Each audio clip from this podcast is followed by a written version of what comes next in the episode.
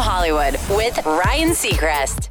Halsey's hit Without Me was born out of the tumultuous end of her relationship with G-Eazy and ended up being the first solo number one of her career. She tells Billboard beyond being such a sensitive and real topic, she also couldn't stand the way she sounded on it at first, but warmed up to it. As far as why she thinks it was so successful, she has a theory. She adds, A lot of songs say, I'm a catch.